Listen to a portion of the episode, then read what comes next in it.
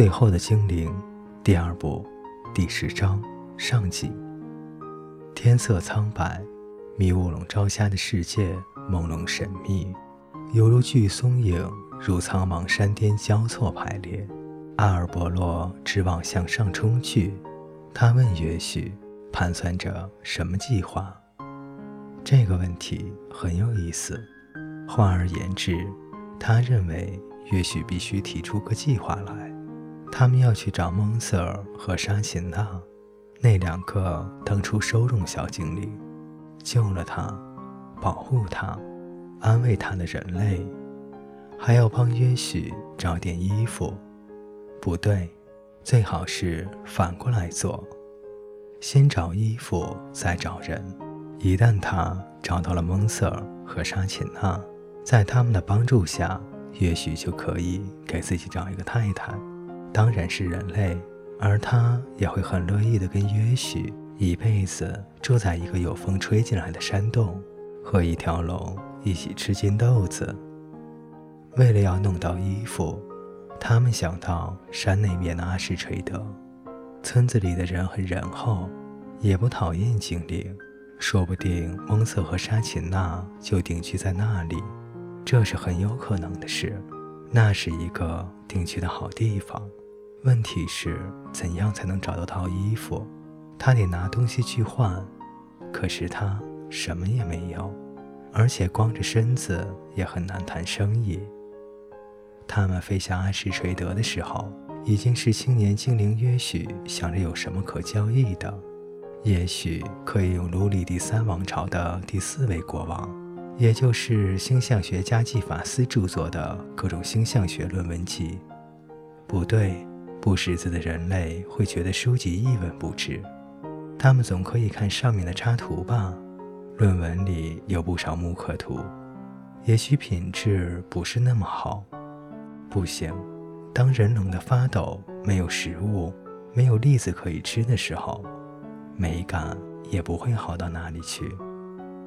最后，雾终于消散了，他们发现正飞到阿什垂德的上空。也许很担心别人会看到他赤身裸体的，像个婴儿似的坐在龙背上飞行。可是他很快发现，这个担心是多余的。阿什垂德没剩下多少了，现在只有乌鸦住在那里。那里的房子比他记忆中多得多，可是全被火烧毁了，屋顶坍塌，破门在铰链上来回摇着。原先是葡萄园的地方，现在只剩一些叶藤缠绕在烧焦的架子上，苹果树都砍倒了。小河滩边有一艘船，朝天的船底上有一个大洞，还有已经腐烂完的牛尸，以及一些啃掉肉的骨头，但都是较小的动物，也许是牛或者狗吧。原先小村子的广场中央，丢着那个河蟹之锅。打凹了，变黑了，不能再用了。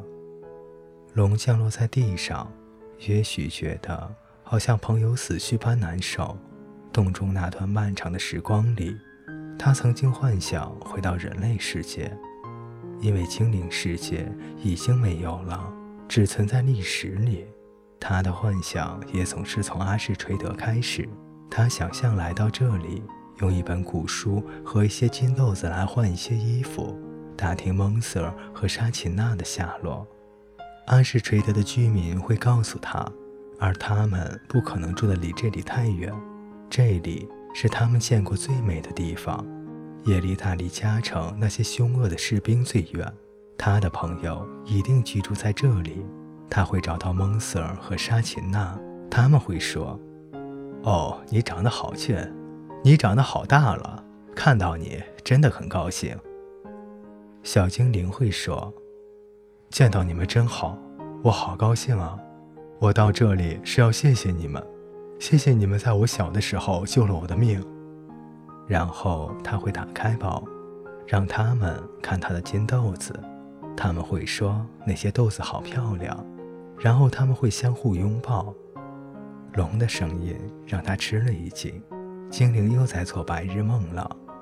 阿尔伯洛这辈子除了山洞，几座山、一个树林和大海外，没看过别的地方，但也能够让他看出这个地方是个废墟，是个可怕的地方。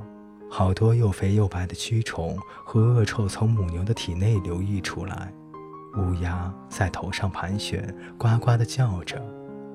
也许非常愤怒，估计撕咬着他，就像死了亲人。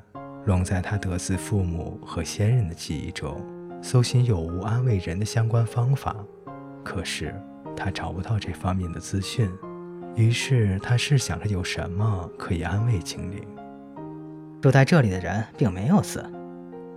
龙用很坚定的语气说，他指着那些残骸，这些都是牛、羊和狗的骨头，没有人的骨头。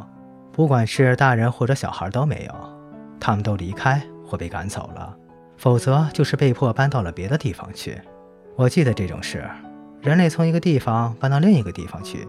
我记得有这种事，人类习惯从一个地方搬到另一个地方去。要是有谁说不用谢谢，我喜欢这里，他们就会用一条绳子拴住他的脖子，把他吊在一棵树上。哼，那对他的呼吸可不太好。这话起了作用，岳许马上从一动不动的绝望之中惊跳了起来。你说的一点也不错。他在那些烧剩的房子之间跑了一圈，不管是死还是活着的，一个人也没有。他们想必是到了别的地方去了。也许他们逃走了，要不就是……嗯，那个词怎么说来着？哦，对了，驱逐，没错，你知道的，人类有驱逐别人的习惯，他们对我们精灵一族就是这样做的，把我们全都集中在一个好可怕的地方，叫做精灵集中营，我们就在那里一个接一个的死掉。为什么会死掉？龙问。我想是饿死，或者被狮子活活吃掉。可是精灵不是有法力吗？嗯，有一些有，可是又能怎么样呢？也许被龙的问题弄得不耐烦起来。你们就不能做点什么吗？龙追问。伤那些坏人，让他们死掉，让他们得流行病，让他们全身发痒。事情没那么简单，不是所有的精灵都有法力。我爸爸就完全没有。我们大部分也只会生个小火，或者让小动物复活。让小动物复活，这算什么法力？那要看你的立场而定。对小动物来说，那可是很重要的事。可是精灵不会让人生病，也不愿意这样做。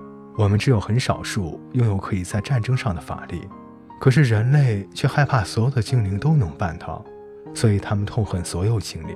精灵无法避免被驱逐。等到我们发现精灵集中营里等待我们的只有饥饿时，已经什么都来不及了。没有多少精灵活下来，而且都很伤心憔悴。你知道，法力是会被悲伤淹没的。儿子死了之后，做母亲的就永远失去了法力。你们可以用旧的武器啊，刀剑、弓箭，还有戟。精灵。应该都是很厉害的战士，很棒的弓箭手。各位听众朋友，今天的故事就为您播讲到这里，我们下期再见。